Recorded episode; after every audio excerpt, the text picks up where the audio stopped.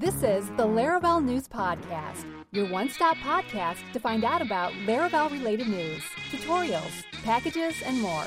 Here are your hosts, Jake Bennett and Michael Dyrynda.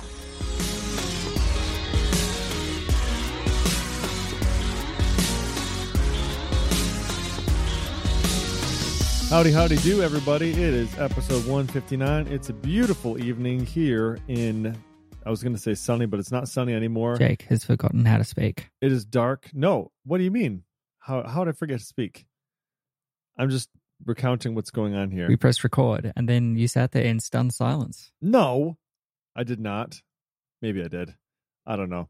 You know, there's like a 14 hour time difference between us. So the fact that we can even talk at all is quite stunning itself.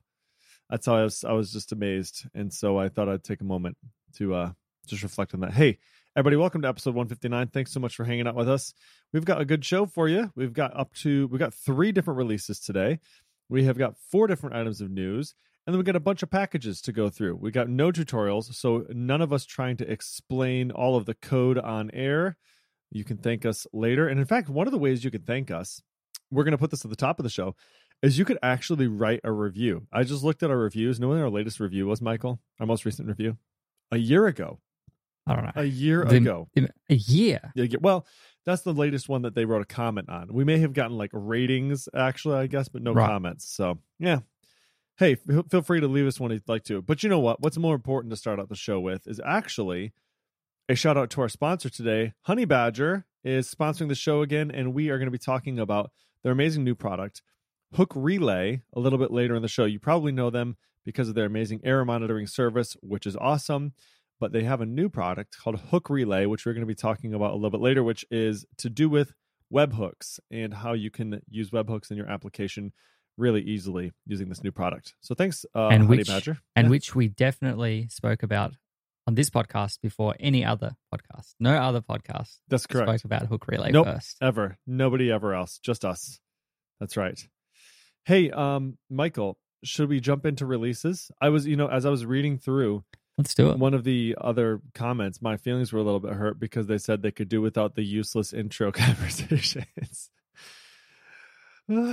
So I figure, hey, you know, Fortunately, yeah, fortunately, we chapter mark our podcast even in the audio form, so you can just skip straight through to the first not intro bit. You know what, Michael? I appreciate that. I, you do that every week. It's a thankless task, and you put in different images and you put all the chapter markers in, and it's really, really nicely done. So, yes, folks, you can actually skip around inside the podcast to the different bits. So, if you hear something you're not interested in, no worries, just skip forward to the next to the next chapter marker.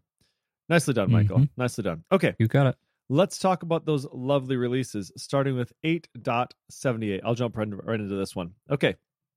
We've got the ability to add custom rules to default password validations, a merge if missing request method, asserting batch counts and tests, and some other changes. So let's start with this extra default password validation rules. So Ash Allen contributed the ability to define custom validation rules that will run as part of the default rules, password rules, rules using the rules method. So you have a passwords default, and then you can define if you'd like to have a minimum, a minimum length, if you'd like to include symbols as part of your validation, if you'd like uh, to require that they put an uppercase and a lowercase, uh, you can make sure that it checks with have I been pwned to make sure that this is not a commonly compromised password. And then they got a, a different set of rule sets that you can use ZXCVBN rule apparently. So you can define your own rules where you can say, I don't know, you can make them whatever you want to be, right? Hey, you can't include the letter Z in your password, or you can't use this common word or something. Who knows? I have no idea what other rules you'd put in there. But now you can have your own custom rule that you can pass in to this password uh, validation. So there you go. Pretty interesting. Very nice. David Peach contributed a merge if missing HTTP request method that will merge new input into the request's input if the key is missing from that request. For example, if you uncheck a form checkbox, uh, it is not sent to the server. So you might have to write something like this. Um, you you know, a lot of times what I'll do in that case is I will always put a a default checkbox beforehand, like a zero, and I'll like uh, name it the same thing. And then if the Mm. next one is checked, it only gives you the latest. And so um, I'll put like a default to zero, and then I'll put a one afterwards. But in this case, uh, you can now define values that are mer- uh, that are merged with the request if it's missing it. So you can say, hey, if the request happens to be missing this Boolean setting, you could do it probably in your controller on the other side rather than having to do it in your front end. Uh, so you can make sure that it never gets missed. So that's pretty cool. Chris Anthos contributed an assert batch count method to the bus facade, which asserts how many batches have been dispatched. So you now have the ability to, you know, batch jobs together and then get status on those jobs. So this is a new test method that allows you to assert the batch count at any point in your tests. Uh, Lars Klopstra also contributed a to HTML string method to the str and stringable classes. So before you used to have to do HTML string and then wrap in a string of content.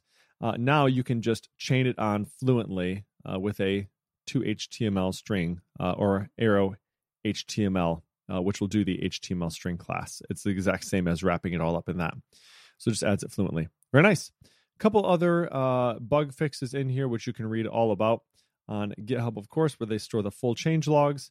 Thanks so much for all those changes, everybody. 8.79, Michael, on to you, my friend. Yeah, releases after releases after releases. This one here, Paginator Indeed. on, oh, hang on, Laravel 8.79 was released with uh, a new Paginator on last page method, which was contributed by Johan van Helden, that does what it says on the tin. It will tell you whether or not you are on the last page of the Paginator. Next up, Leo Colombaro contributed the ability to use variadics for dependency injection when calling a callable. So you can pass a uh, variadic variable to your findings in the container. I won't try and explain it, Hmm. but it's there and it's Hmm. there if you need it. Next I've not up, used this a whole lot before, actually. How, have you? Where you say instead of app bind a class, you actually app call a closure. Is that what this is? Uh, this is where you're That's kind of what it looks like, huh? this is where you're um, calling the the item out of the container that you have already bound. So you've got there's two, Okay. two Oh, separate things. So the okay. binding would be in your service provider, and the app call would be somewhere Sure, else sure. in your Yep. application. Mm. Okay. Um, but yeah, worth casting your eyes on it than us trying to explain this because I'm going to have a real Yeah, bad it's time. a, it's a bit of a. Yep, that's a bit of a tough one. Okay, go ahead, my friend. Uh, next up, Dries Vints contributed natural language full text search for both MySQL and PostgreSQL for your application. So if you've got a fairly lightweight database or something that you don't need to invest in spinning up Algolia or Meilisearch, you can just use full text searching directly on your database migration. So we can say, provide a full text index across your columns. And then when you query the database, you can say db colon colon table where full text and then pass it the fields that you want to search that you have already full text indexed and then search for the string within there. So definitely check that out if you're wanting some simple uh, full text searching in your application. Next up, Travis Elkins contributed two stringable methods, when contains and when contains all, to the string class. The when contains all method would work the same way as when contains. However, the string must contain all the expected matches to make the condition true rather than a single one, uh, a single value. And C- Travis Elkins has also contributed other stringable methods in pull request in a separate pull request. There's an ends with, and exactly, and is, and is ASCII, and is UUID, a test, and starts with. So it looks like Travis has taken over the mantle from Caleb Porzio, who used to be the string king. But that's the main things here. Obviously, there's a whole host of fixes and changes as well that didn't make the show notes, but you can check those out. Uh, sorry, didn't make the the main body of this one, but you'll be able to check all that out in the show notes. Indeed. All right, up to 8.80. So the first one that we have here is Luke Downing contributed the ability to define a controller for a route group, meaning you don't have to repeat a controller uh, that is used if the group uses the same controller. So Taylor tweeted this. Uh, so imagine that you have something like a, oh, let's just, yeah. I mean, I don't know if I want to use the same example here. I suppose we will. You have route colon colon controller, and then in that you specify what controller you're going to be talking about. So in this one, they use placement controller. And then after that, you do group. So the group is not new, but the controller method is. So in that group, then what it's going to assume is that all of the methods that are going to be called from this are going to be from the placement controller. So you don't have to repeat it every single time. So typically you'd have to do uh, route, get, and then you name it, and then you specify the controller, and then you specify the method. You don't have to do that anymore. Now you can just specify route get, the location or the name, uh, not the name, but like where you're going to have to navigate to in order to get that route, and then what method you're going to call on the controller. So the controller thing is completely removed now. You don't need it anymore because you specified it in the controller method for that group. Uh, so similar to how you would set a middleware for an entire group uh, or a auth or something like that for a whole group, right? A can, whatever. Now you can set a controller for the entire group and it allows you to not have to repeat yourself. So that's pretty nice. I think just just on that before Yeah. we skip on, I think the the thing that I saw most commonly re- spoken about in this was when would you use the controller method on the route rather than using a route resource. And I suppose this way is if you're going to have non-resourceful methods or if you're wanting to have some kind of nesting. So in the context of the the placement controller, you've got an index and you've got a bills that all go through the same controller. So I don't think it's something that you would typically see spoken about. Like it's not the kind of thing that you would kind of bundle all these things up into a single controller.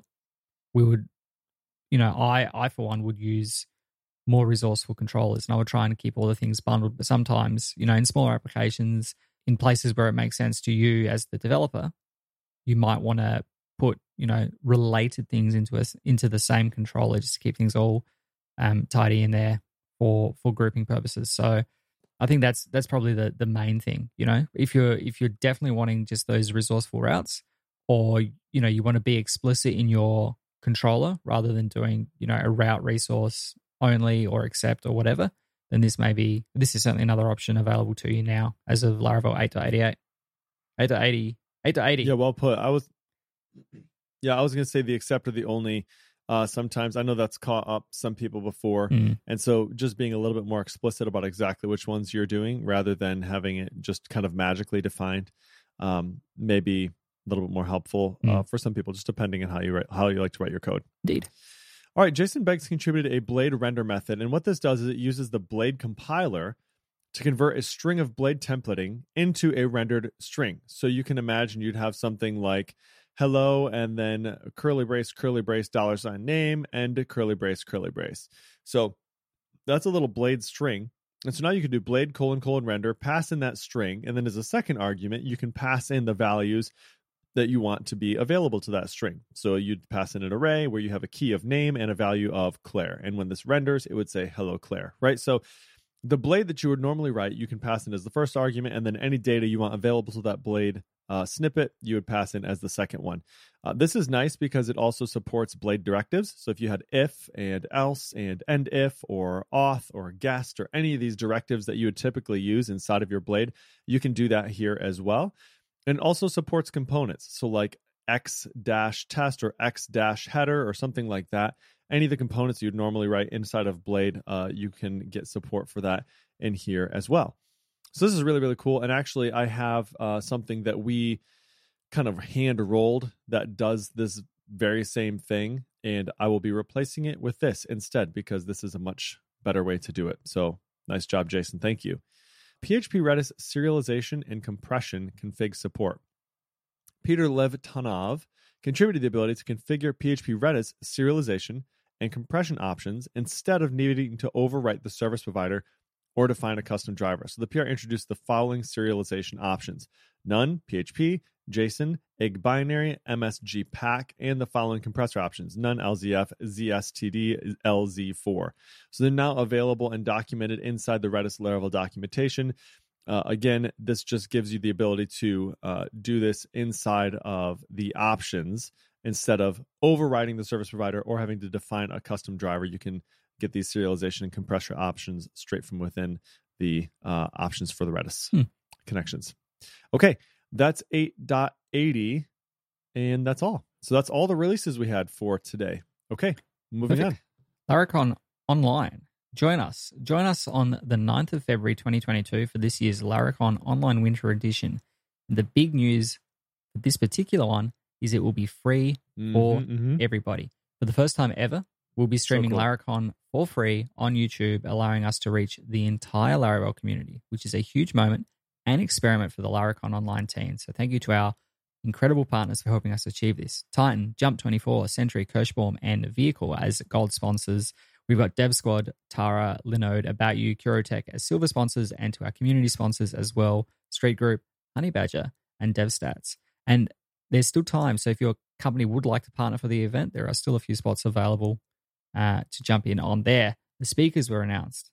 Uh, we've got Luke Downing, Ryuta Hamasaki, Polly Washburn, Craig Morris, Shruti Balasa, Kristen Collins, Aaron Francis, Marcel Pociot, Taylor Otwell, Steve McDougall, Caleb Porzio, Freek van der Herten, Erica Heidi, uh, Rory McDaniel, Zuzana Kunckova, Ashley Hindle, and Stephen Reese Carter. Lots of new names in there, lots of new faces. I'm very excited that, you know, it's, I think Taylor tweeted this the other day that um, a bittersweet part of the community is that lots of people grow and move beyond the core of Laravel. You know, Adam's moved on and Caleb is kind of, I mean, he's speaking here, but we've got people like that um, that don't necessarily speak as much, but it paves the way for new speakers, new ideas, new faces, all of that good stuff. So I'm very excited to see new speakers presenting at this year's Laracon Online. And if, like me, you can't watch it live, there's no problem, as all the talks will be recorded and available online for viewing at your convenience shortly after the conference ends. So don't forget to mark your calendar for the 9th of February and join the conference for free live on YouTube. For complete details, you can check out the Laracon online website. You can subscribe to the YouTube channel and get notified when that goes live. And if you want some sweet new desktop images, they have Kaneko and Flick Nelson have put together a whole bunch of different variations in different color schemes in light and dark in in uh, in mono and in full color. So definitely check that out. I'm excited to see how this uh, this experiment goes. I'm excited for people, you know, the world over, just just have access to these presentations as they happen. Laracon Online, you know, it's it's I say only a twenty nine dollar ticket, whatever it normally is. It's still out of reach for a lot of people. Um, so it's great to be able to see that we're in a position as a community to be able to put on this kind of presentation, this kind of conference online for everyone, no matter where they are or what their financial standing is or or anything like that. So kudos to the the Laravel and Laracon teams for for putting that all together. Indeed, I love it. I think it's a great idea. It's going to be really, really cool. Uh, I think this allows them too, you know, since they're doing it on YouTube, uh, all the stuff that are normally big limitations with Zoom, right? How many Mm. people you can have join, and you know, do you have the stuff in order to support it and get it all going going well? Although, I mean, the barrier to entry is pretty low with that. Just using YouTube and live streaming it without having to do any sort of authentication or anything like that, just hop on and watch it is going to be pretty cool. So that's going to be great. Yeah. Also, we will be having a watch party like we do every single time in Bloomington. So if you happen to be anywhere in the Midwest, feel free to drive over and join us. The uh, we'll put something in the show notes, and I'll be tweeting about it as well. Uh, we have a couple folks coming from around, uh, but there is no location on the website currently for parties like there has been in the past. So we'll put something in the show notes, and uh, if you're interested, you can check it out there. Okay. We have also got a Laravel pipe through collections. I'm wondering, this says it's news. I guess it's not a package because this is core, I guess. Yes. So we have Laravel 8.78.1 introduces a new pipe through collection method. And this allows developers to insert an array of pipe callbacks that can manipulate the collection. So let's talk about this. So it looks like Steve Bauman might have been the one who created this. He shared an example that might help us visualize use cases of this method. Uh, so let's say you have a process where you're iterating through different health checks and attempting to filter the collection uh, by health checks that failed, if you uh, think about it that way. So we'd iterate through all of those checks and we would see if any were unsuccessful. And if they were, we would notify their users of each failed check. The pipe through method is a flexible way to run whatever collection code you have through a series of callbacks and invocable classes. Uh, but the implementation is really, really simple. Uh, again, as we've tried to promise you before, we're we're not going to try and and um, read the code online here, but essentially that's the idea. You get a group of uh, callbacks or um, invocable classes, and you can pass all of your collection items through that using the pipe through method in the collection class. There is also a related method, just pipe, which accepts a single callable and returns the result of the executed closure. Uh, but if you'd like to read more about it, you can see that on the pull request 40253. And you can also see the list of complete changes between 878 and 878.1 on GitHub as well, if you're interested to see it there.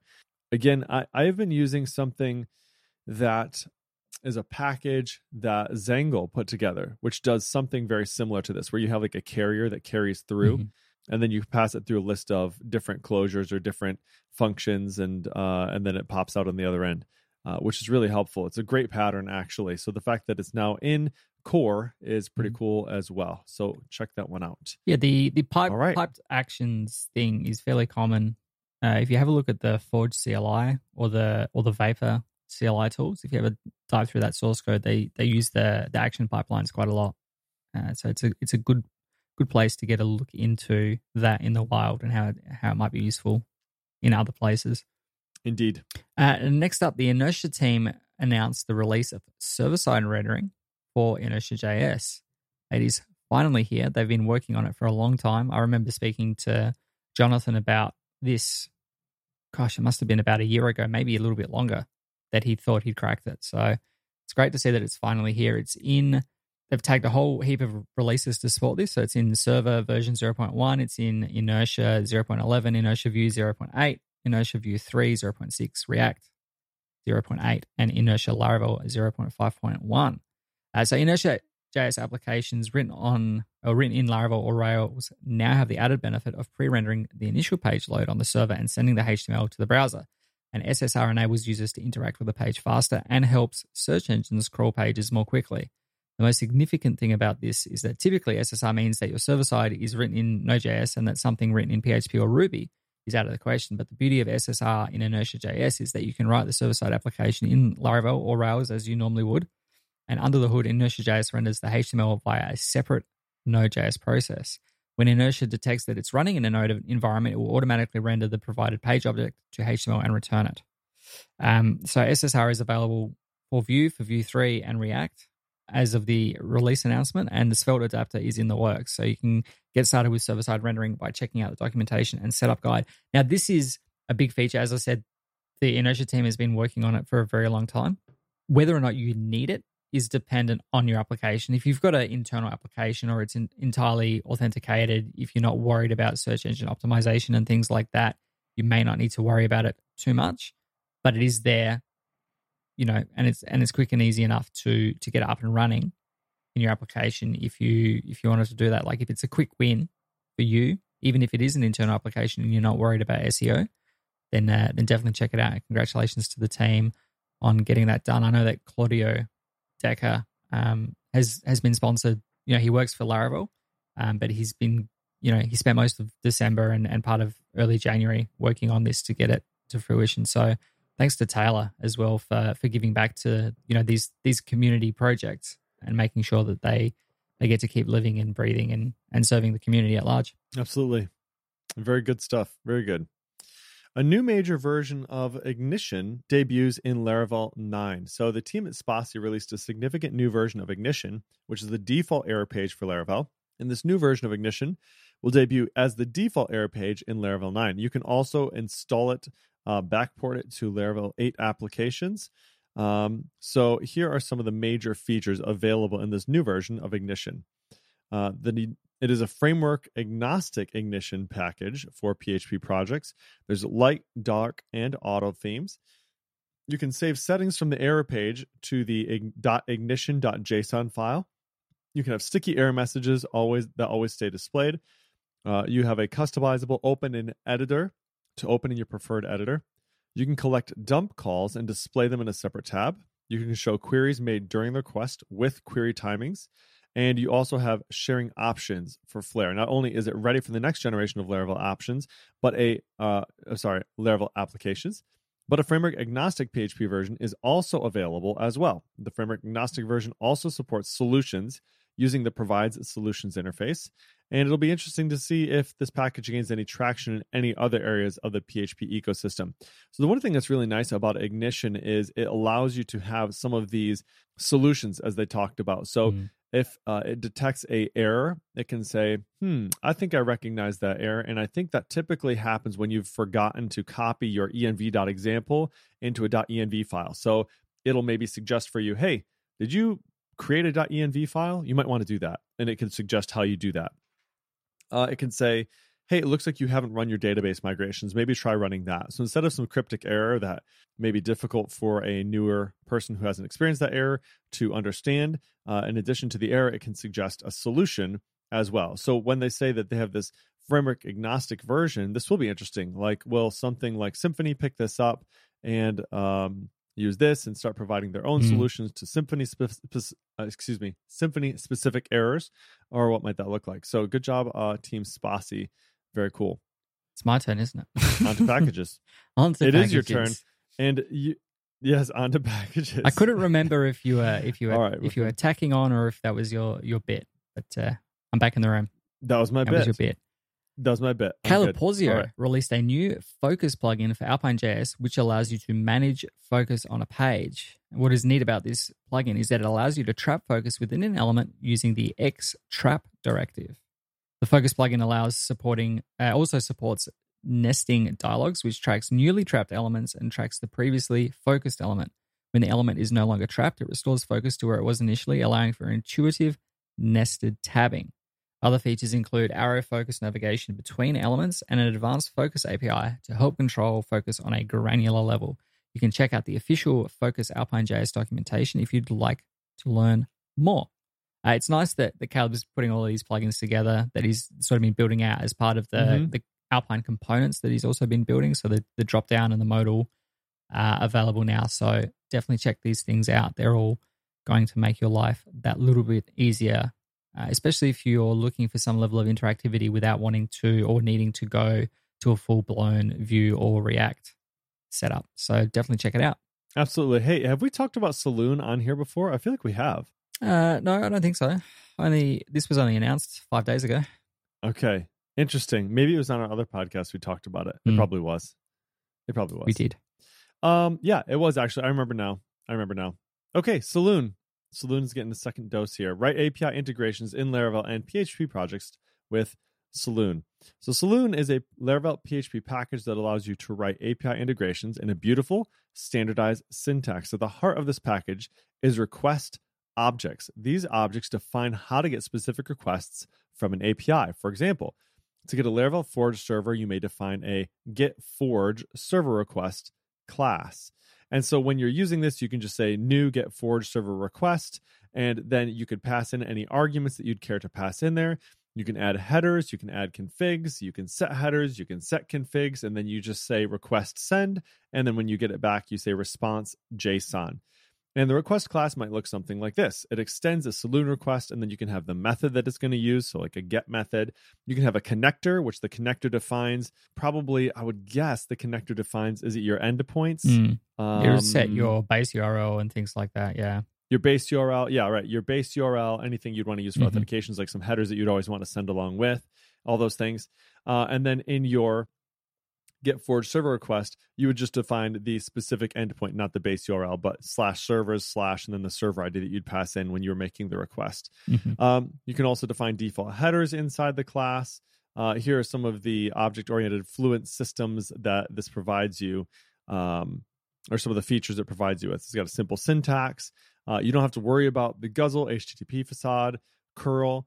Uh, you can organize all your API integrations in one place. You can add on your own functionality with plugins. It's got powerful interceptor logic to customize the response.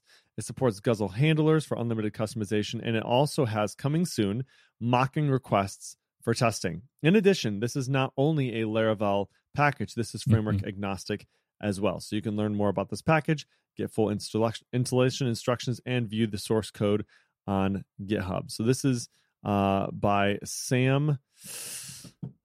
Sam, what's your last name? Sammy Joe twenty is your is um Sam Carre. Sam mm-hmm. Carre. Thank you. Yep, I just had to think about it for a second. All right, so there we go. Sam, nicely done. Uh, this was in addition to the other popular package that we've talked about, which was um, Laravel Transporter, Lasso, Lasso. Oh. Well, and Transporter was a different one as well. That's uh, Yeah, Sam See. Carey wrote Lasso, but the Laravel Transporter is uh, another one you're talking about, which Which is Laravel uh, specific. is similar Yeah. to this one. Mhm. Yes, exactly. Speaking exactly. of uh, sending API requests, if you have ever had to integrate your applications with third parties like Stripe, GitHub, Slack, or Trello, then you may have noticed these things called webhooks. And if you want quality webhooks like Stripe's, for example, it's more than just sending a JSON payload to your customer's URL and calling it a day. That's where Hook Relay from our friends at Honeybadger comes in. Hook Relay is a service that makes sending and receiving webhooks reliable, secure, and transparent, and it all happens automatically. Users are amazed at the visibility they've gained into their webhooks, and without Hook Relay, you have no idea how many requests you're processing. With Hook Relay, you can watch your traffic, inspect each request, and even resend requests for testing. It's like having x ray vision into your webhooks. Of course, if your app or your integration partners are being flaky, you will love the peace of mind that comes with knowing that no matter what happens, Hook Relay will make sure that your webhooks are delivered. Skip days of grunt work rolling your own webhook system and get reliable webhooks for your app in minutes, not days. Go to hookrelay.dev to get started and check webhooks off your to do list. You can get started with 100 webhooks relayed for free, 100 per day for free. Check it out, hookrelay.dev. the website looks awesome. It's incredibly ridiculously easy to get started with. And we can say from experience that this is, in fact, a lot trickier thing to get right than you might think of. Mhm. It's one of those items where you get bit by it only after the fact, after you tried to implement your own and you forget about some of the things that Mhm. they've already got built.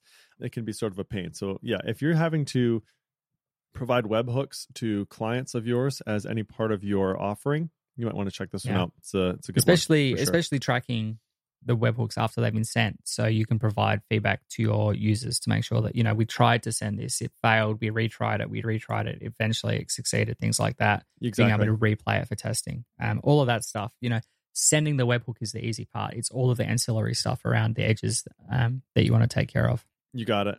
You got it. Exactly. All right, we've got another package here called Hours Helper, and what this allows you to do is create a collection of dates and or times with a specific interval in minutes for those particular periods. So, let's imagine for example that you want to create a drop down where people can select uh, periods of uh, time that are spaced 10 minutes apart between your available open hours and close hours or something like that, right? You could do that yourself, or with this, you can just do hours helper, colon, colon, create, specify the start time, 8 o'clock, specify the end time, 9.30, and then specify the amount of minutes in between each one of those periods of time. So 10. And in that case, what it would do is it would do 8 o'clock, 8.10, 8.20, 8.30, 8.40, 8.50, 8.60, uh, sorry, 8.60, 9 o'clock, 9.10, 9.20, 9.30, right? So it would go ahead and generate all those for you. The other thing is that you can actually pass a fourth argument, which allows you to define the date formatting for each interval of time. Further, this helper can deal with intervals past midnight and into the next day over multiple days. So Mm. it'll handle that for you as well, which is interesting. Yeah, I know. I feel like I've needed this before. I definitely have needed this before and had to kind of build it myself. These date Yeah. intervals, these date time intervals, and so this is a this is a pretty nice one that it kind of has. You know, the tests are already there. It's already built. It's already written. This looks like a pretty cool one. So it's just one of those like handy tools to have in the back of Yeah. your mind. These these are one of those packages that I remember that we talk about them, and in six months, I'm like, oh, there's a package for Yeah. that. Like I remember, uh, you know, we'll be writing something, and I'm like, oh, that's right, we talked about this, and then I'll go back to Laravel News and Yeah. find it, and sure enough, Yeah, Um, this I mean this is, stuff so. is built into PHP. There's a date time interval or a day Right. interval, but Yep. if you've ever used it, it's it's a bit nasty, and you've got to use the it is. there's, there's the the specific syntax like P1S 10D or whatever. You know, you've got to use that stringy yeah, syntax, it's and odd. it's hmm like it's a standard and it's documented, and that that's fine. But it's not how humans you know consume and build those things. So it's nice to have this hours helper as a wrapper over the top of that, especially if you if you ever needed to do this. Um, you know, I I've definitely done the date interval thing before, and this is much much nicer. Absolutely. Next up, we have a media upload component for Vue 3. It is a component for multi image upload and it provides previews as well. It supports creating and updating images and handles the uploads for you.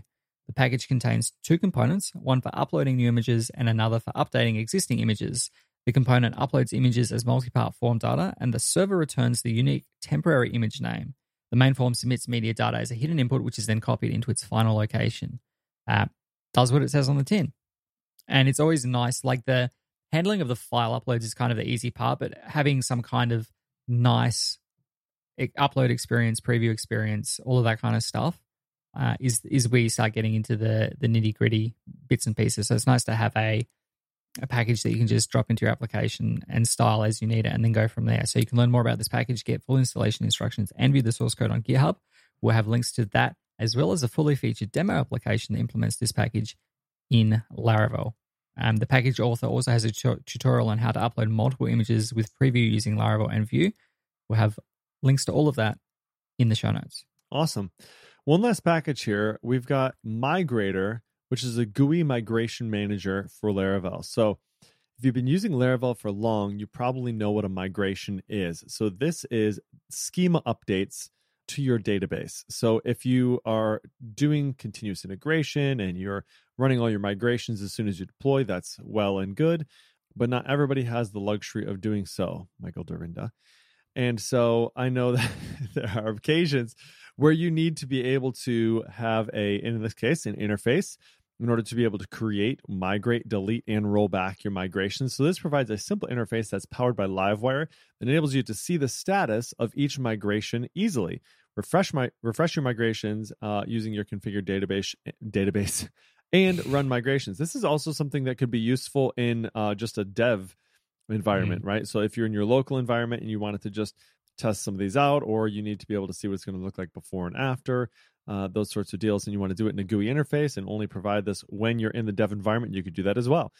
So by default, Migrator UI is locked down with an auth middleware, and you can configure both the route of the migrator and the middleware group that runs for the migrator route.